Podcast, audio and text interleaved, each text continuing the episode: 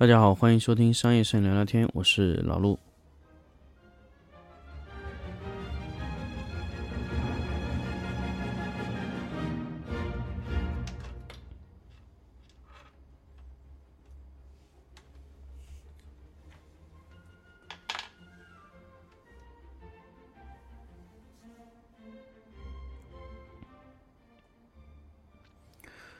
欢迎大家收听这一期新的粉丝抢先听的节目。那么这一期呢，想跟大家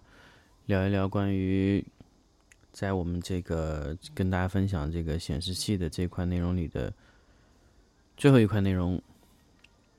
也就是标准光源的配对问题。其实，呃，我们在很多时候呢，就一直买显示器，也没有对真实的说哪一种光源去匹配我们的显示器。也是一个很大的一个难题啊。那么这一期呢，刚好就跟大家分享一下关于标准光源配对的这个问题。那么其实我用过的标准光源有非常多，有国产的、进口的、便携的，各种标准光源都用过。那么其实买标准光源这个事情啊，很多时候呢，就是在于花多少钱办多少事儿的事情。那么标准光源很多时候呢，就在于第一个就是标准光源要得准。亮度要够，所以很多时候呢，买标准光源不是说追求一个色温啊、色域覆盖性就可以了，它还有考虑到很多，比如说光谱的一致性。什么叫光谱一致性呢？就是照射出来的这个光谱的频响的整个光谱的频响的范围啊、位置都必须是一致的，不能出现同色异谱的情况。那么。这种标准光源呢，其实我们在使用的时候就必须和我们的呃显示器去配对。那么当然我们知道，其实标准光源只需要两种色温就可以了，一种是五千，一种是六千五。为什么呢？因为在之前节目中也跟大家分享过，包括以前的色彩管理的节目中也跟大家分享过，光源的工作空间只有两个，一个 D 六五，一个 D 五零，一个对应的是五千 K，一个对应是六千五百 K。前两天，那个我记得那个老毕给我问了我一个问题啊，他说：“哎，我们平时用闪光灯是五千六百 K，为什么到标准光源会变成六千五百 K 呢？”那么非常简单，因为我们工作的区域是不同的。那么人的眼睛有色温一致性，也就是说，我在五千六下看一个东西，在六千五下看一个东西，在六千下看一个东西，在八千下看一个东西。其实我们在一定时间适应这个颜色以后。我们还是能非常非常快确定这个颜色的东西是本身是什么颜色，因为人他有色温一致性的能力，所以你今天再用五千六或者说再用六千五去看一个东西时候，是可以非常非常快的适应这个色温的变化。但是设备必须两者重叠，比如说一个你在六千五百 K 下面工作的标准光源。你在五千 K 下的显示器工作工作空间，那么这样对应起来就会有问题。所以，我们工作空间和我们的呃两个工作空间不是一致。比如说，你标准看片的环境，比如是五千或者说是六千五，那么你的显示器对应的就会是五千和六千五。那不能是五千的 D 五零的空间去看 D 六五的呃标准光源空间，那肯定是不行的。所以我们光源。这么一说呢，它光源都必须是有两个光源特性的，最少最少有两个，一个叫 D 五零，一个叫 D 六五。那么这次呢，一卓再给到我的一个便携式光源呢，其实看上去非常非常像一个台灯，它的价格其实也就是比台灯贵了那么一点点，七百九十九块钱，非常非常优惠的一个价格。所以，呃，你在购买那个标准光源的时候啊，就是。没有什么负担，八百块钱就可以买一个标准光源。那么你和你的一卓的显示器匹配，或者说不用一卓，跟明基或者说任何的标准光源，经过艾斯利校准，只要通过 D 六五的，那么你就可以快速的去配对到你的标准光源的亮度。一般来说呢，这个灯可以照出来八十 CD。当然，你如果用一百二 CD 也没有问题，但是如果你要完全做到一致，那最好是做在八十，因为所有的标准光源都基本上只能覆盖到八十。那么超过八十的标准光源，我见到的非常少，因为它的亮度要很高。那么基本就是控在八十。那么这一类的标准光源呢，其实在使用一般的对色，比如说木头啊，或者说一些非纺织类的东西啊，其实对色来说应该是完全足够了。那么后期呢，其实我们有买过一批国产的标准光源箱。那么标准光源箱和标准普通的便携式光源有什么问题呢？便携式光源是你需要自己排除一些，呃，需要你自己排除一些在你的观看环境中会有影响的一些东西，比如说你边上有个橙色的东西啊，它会有色染。那么标准光源箱呢，它给到你是一个封闭的空间，那个封闭的空间呢，它会减少最少最少程度的光污染。也就是说，你放进去以后，它基本上周围会给到你一个在那个标准光源箱内的一个比较安全的观看空间。那么国产的标准光源箱呢，其实呃问题很多，但是它能解决一些呃可以解决一些同色它同色异谱的问题解决不了，它只能解决一些纺织品中呃在那种便携式光源箱下解决不了的问题。为什么呢？因为咱们在太阳光下看，其实太阳光是包含紫外线的，但是因为我们使用的光源，比如说你是 LED 啊，或者说是荧光灯也好啊，都是没有办法发出紫外灯的，紫外光线是发出不了的。所以这个时候我们需要一个专门发出紫外光线的一种光光源啊，因为它并不是说起到让我们去呃。看出它那个紫外效果，而是说我们要混合模拟太阳光照射这个产品。那么很多东西呢，很多很多的产品你放到这个里面，它是没有变化的。那大部分产品是没有变化的啊，就是你开 UV 和不开 UV 这个颜色区别是不大的。但是我想跟大家说，如果说你开 UV 和不开 UV 没有区别，那么也就是意味着你这个产品里面是没有荧光剂的。但是如果你你的产品里面有增加荧光剂，你按上 UV，它的颜色会完全不同的。那么，所以需不需要增加 UV 的灯光呢？那完全取决于你的产品。其实现在很多很多的产品啊，都是增加了 UV 啊，都是增加了荧光剂。那么如果你不使用 UV 去确认的话，那么也就是说，你在标标准光源下看到东西和日光下看的东西是完全不同的。很多产品你在家里面的人工照明下看的颜色和拿到日光下看的颜色是不同的。为什么呢？因为你的东西里面可能有荧光剂，荧光剂就会在紫外线下发出完全不同的颜色。就像比如说荧光绿啊、荧光蓝、荧光黄啊，你没有办法看到它正确的颜色，你是没有办法校准的。所以我们需要给到它一个标准的环境，也就是说，标准六千五百 K 的色温，再增加一个 UV 的紫外光线。那么 UV 灯管呢，在一般在呃标准光源箱里面呢都可以加装啊，你可以选择四色或者五色，它基本上里面就会提供给你这根 UV 的灯管。那么 UV 灯管的寿命呢，呃，不能说太长，也不能说太短，相对来说它会比 D 六五的呃灯光的使用时间很短啊。那么你这一类的国产的呢，它在大概在三千块钱左右的，就是可以提供到 D 六五、D 五零，包括 UV 的这些颜色。那基本上有这几根灯管，你可以解决百分之九十九以上的问题。那么还有百分之一的问题，就是一些同色异谱的问题。我想跟大家说，同色异谱的问题它不太多，但是它会发生。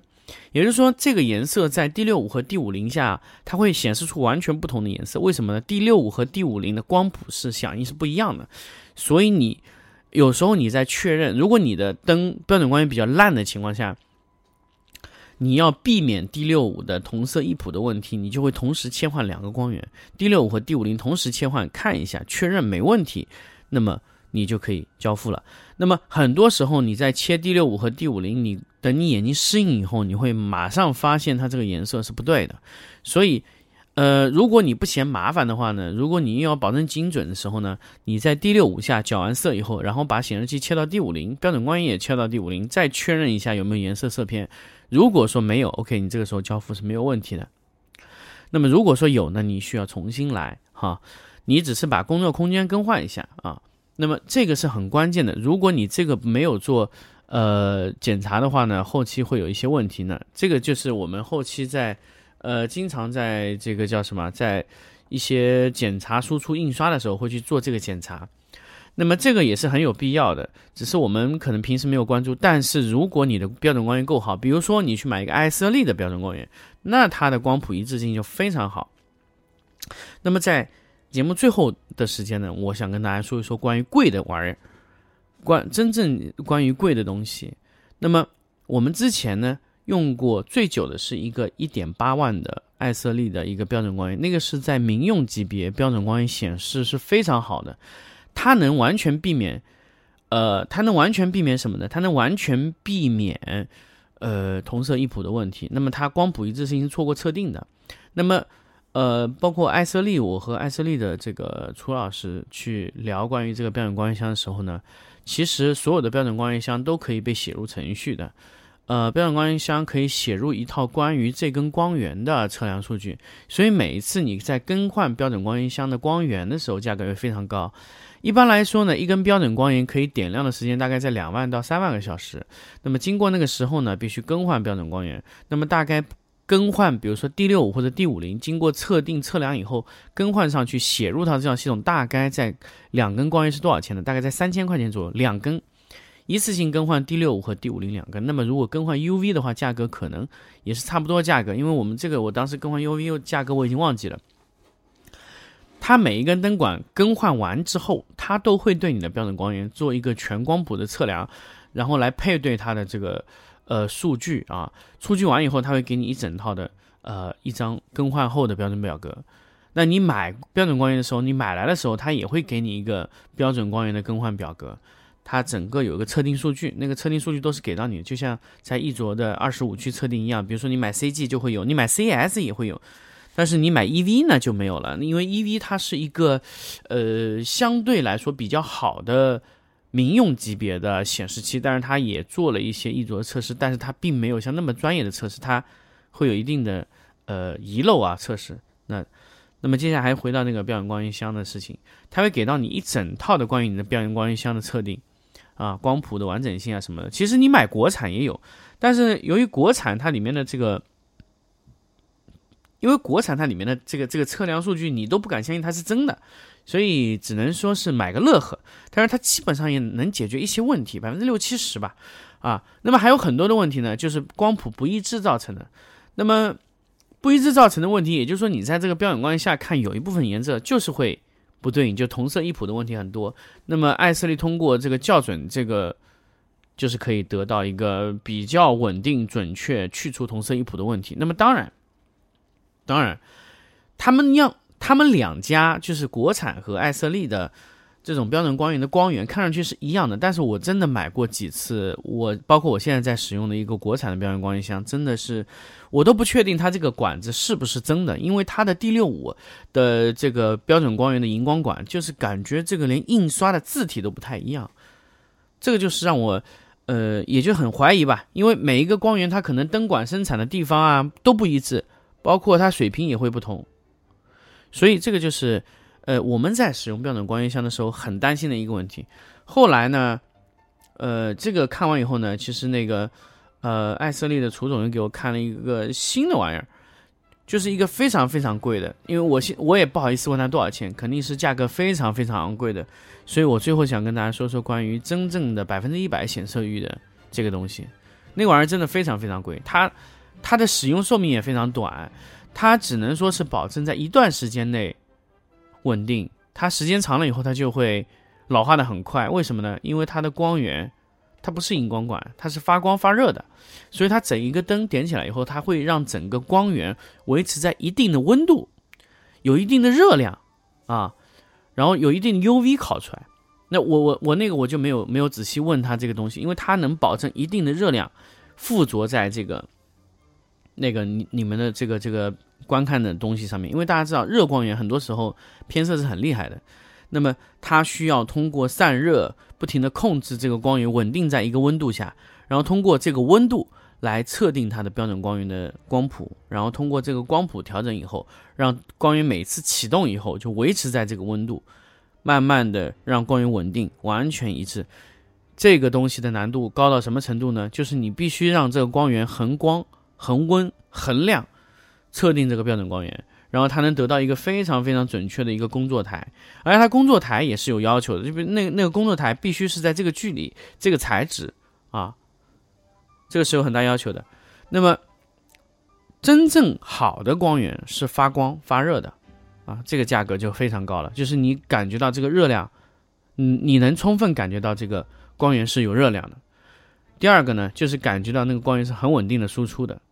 而且那个光源是很很很恒温的这个温度啊，所以他们需要保持实验室整一个的温度是在一个状态下的，所以这种这种光源一般只会存在色彩实验室，所以这种光源呢一般不会用来去校对颜色，因为这个颜色的价格你去用这个光源看的话，就是按分钟算钱的，因为它的损耗非常快啊，这个价格非常快，而且它。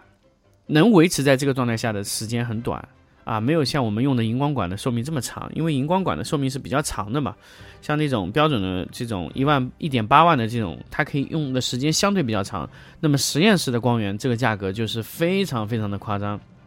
那么如果大家有机会，可以自己联系一下艾瑟利的楚总哈，因为这个。艾斯利在上海的那个实验室其实也是属于半开放给大家参观的嘛，因为我知道很多行业内的一些摄影师都去参观过了。那么如果包括我的学员，你们其实后面也可以，